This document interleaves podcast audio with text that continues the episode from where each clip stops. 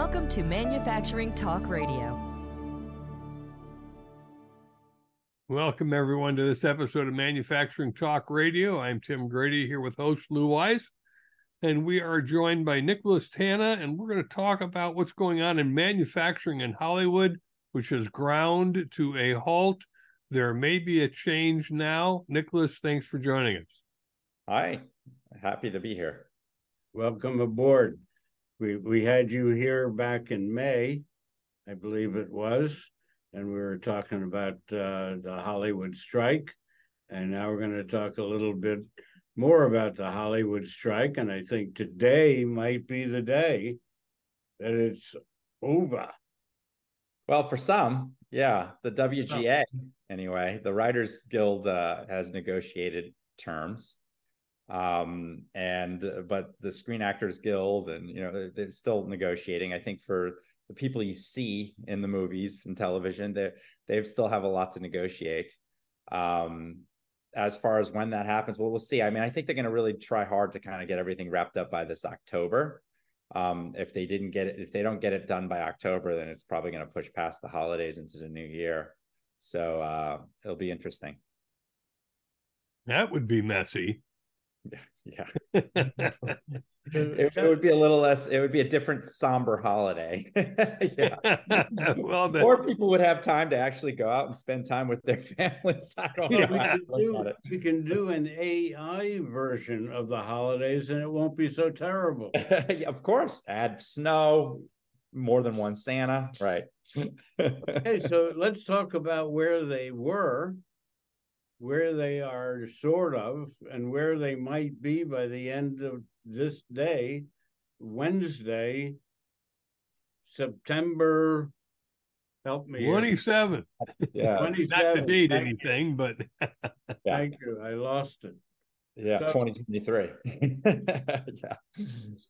So yeah. the writers had a bit of a problem with uh, AI and working conditions and uh, being treated uh, poorly and so on and so forth. So where's that all gone? Yeah, so basically under the terms of the new agreement, uh, they've negotiated they they've made a lot of they've gotten a lot of headway um yeah. you know there there's there's a lot more opportunity for um they've put a lot of rules in there that says first of all that that they're getting more residuals on the streaming both domestically and internationally.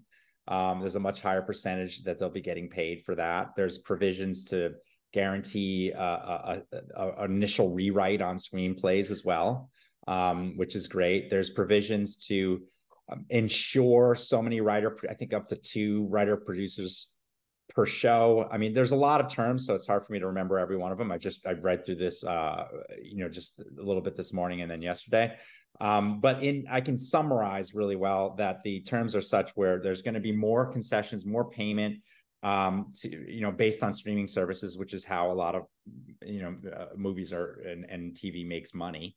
There's going to be a lot more uh, opportunity. We're guaranteed. I think it's I think it's six seasons or more that they have to have so many writers um, on on a show. So they're guaranteed because one of the big concerns about AI, as you remember, is that um, that you know you can use the tools like ChatGPT to minimize the amount of writers and flatten Hollywood.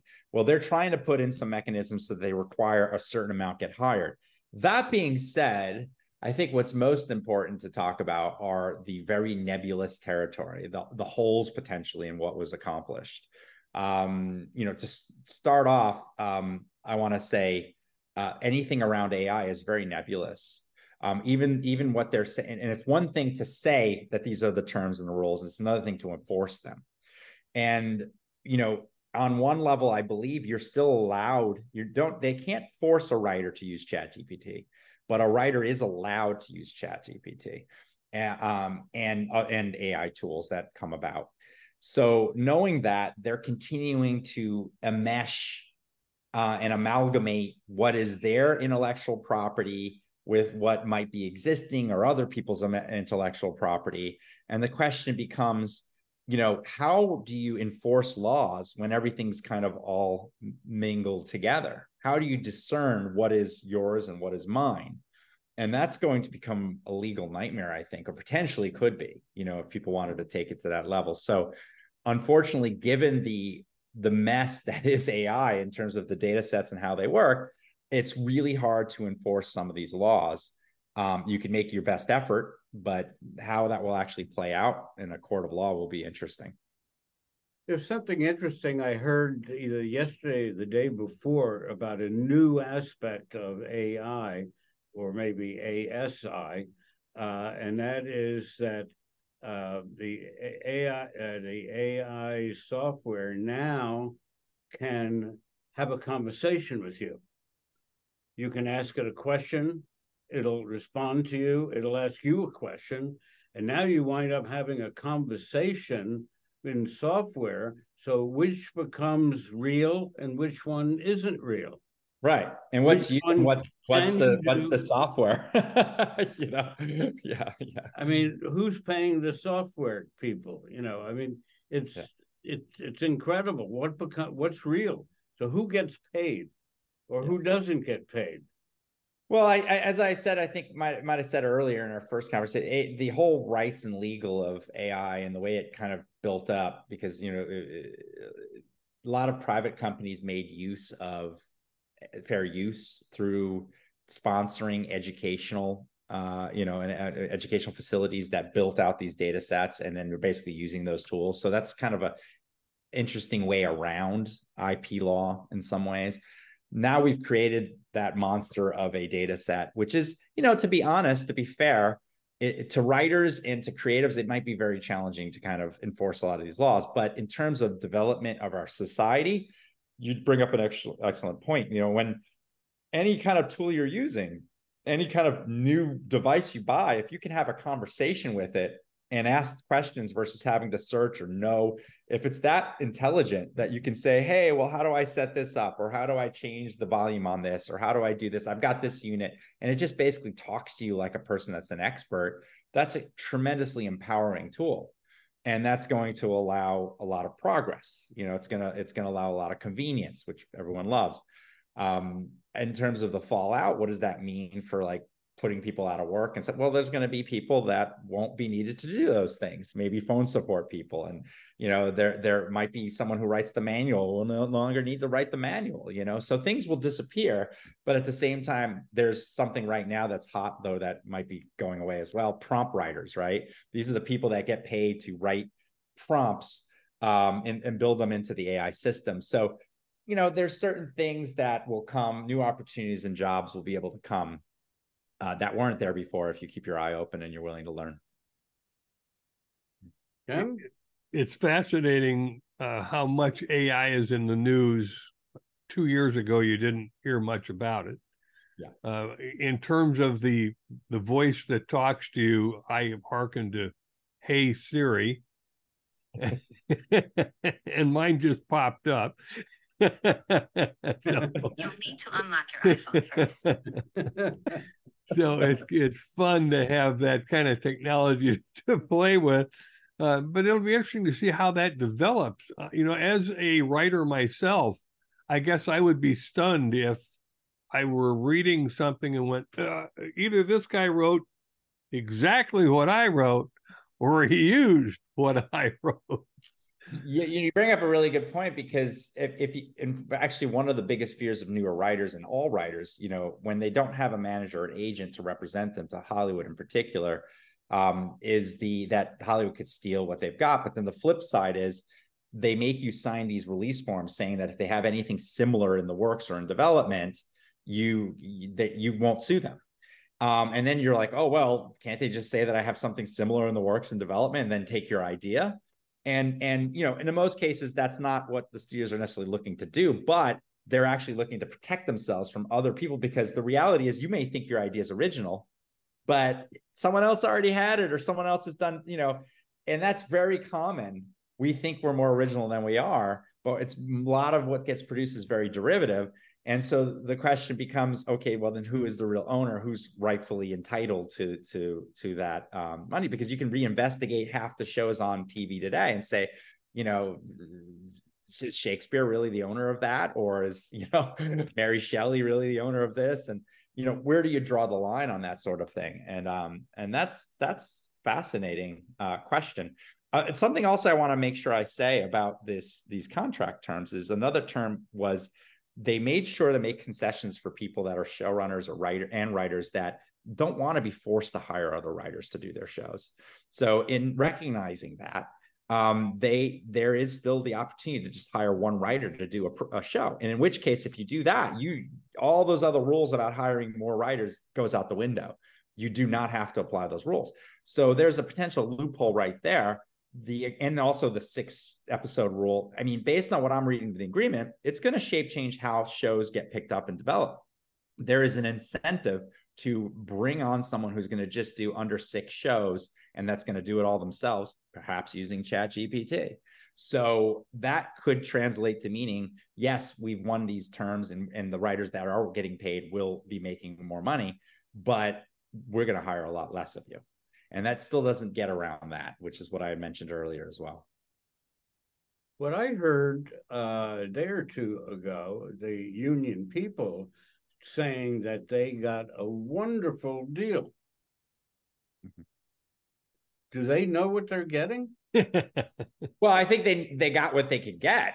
I mean, I think I think look, it, it, there's always two sides to a negotiation, and this has gone on a while, and people haven't been working, and people haven't been feeding their families, doing what they do, right? So, I think under the terms of, I think under the conditions, they did quite fine for themselves. Um, I think did they get a good deal? Well, I think you know the studios didn't necessarily want to give up more in what they did, but overall the studios knew exactly what they were giving up, and they've probably already been planning to do um, less of those shows. They're willing to pay more to the shows that make a lot of money. I think it's like twenty. Uh, you know, because basically on the terms of the agreement shows that are most successful, they're going to be paying writers more.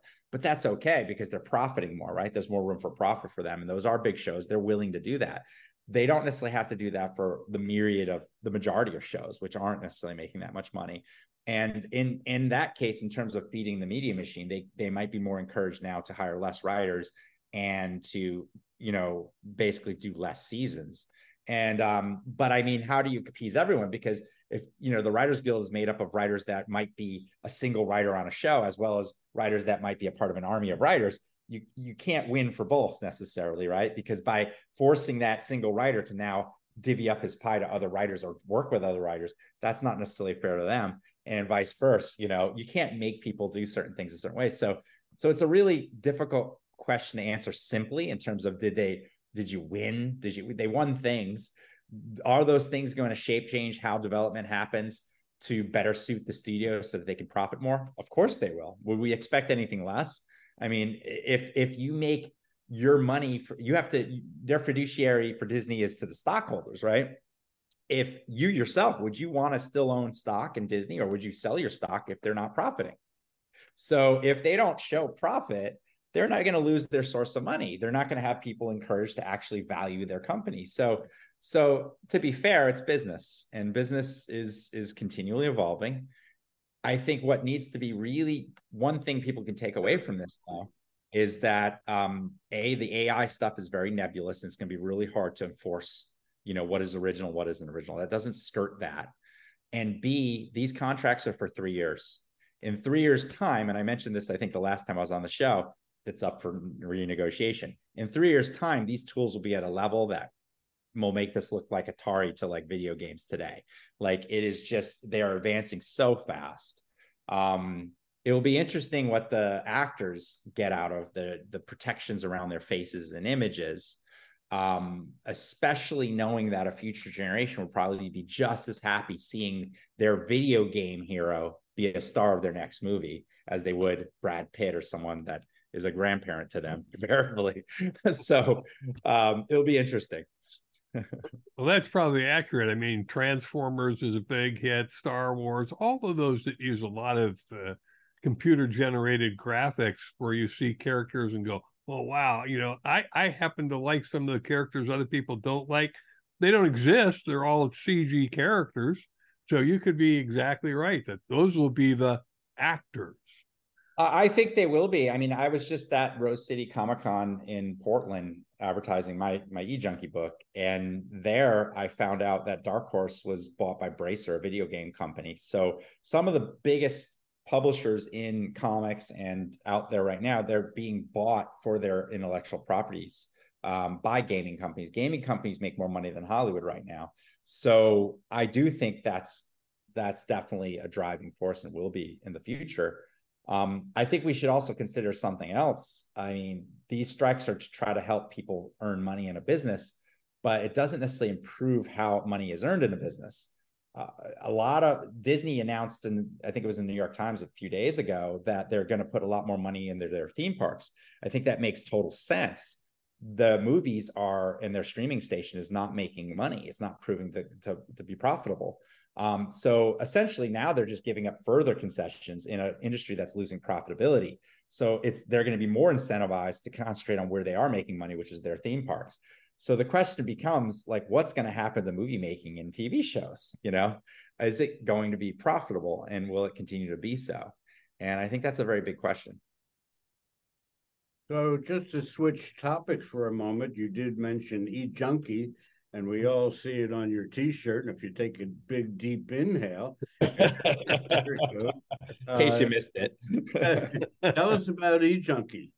Yeah so eJunky is my sci-fi noir horror graphic novel. The cover actually was done by Darick robertson who uh, is known for the tv series going back the boys um, because he was the co-creator of the comic which spawned that. And he actually i think he has co co-producer credit in the tv series um, that's a successful TV series. He's also known amongst us comic book junkies for Transmetropolitan, which was a real cyberpunky kind of sci-fi comic with a lot of punkish elements. That inspired me a lot. So Darick was uh, gracious enough to do work on my cover. Um, and the book, it really hits home with, you know, is technology making the world a better place? That's the key question it's sort of asking. And it's centered around two kind of opposing forces one, which is the World Corporation Organization, because that is what now exists, not nations, in this future setting of 2055. Um, the World Corporation Organization has encouraged and, and, mandated the use of emotional regulation technology to kind of keep everyone happy so no one's fighting with anyone.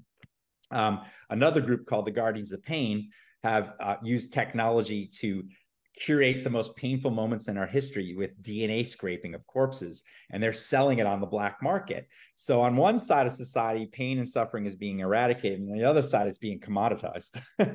and um, and there's this battle between the two different groups.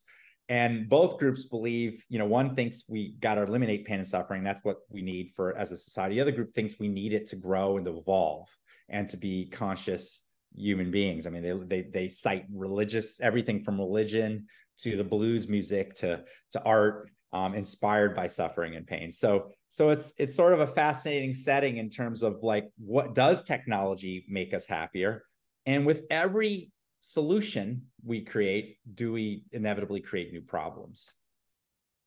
Why does it sound like our current political system? Yeah, really.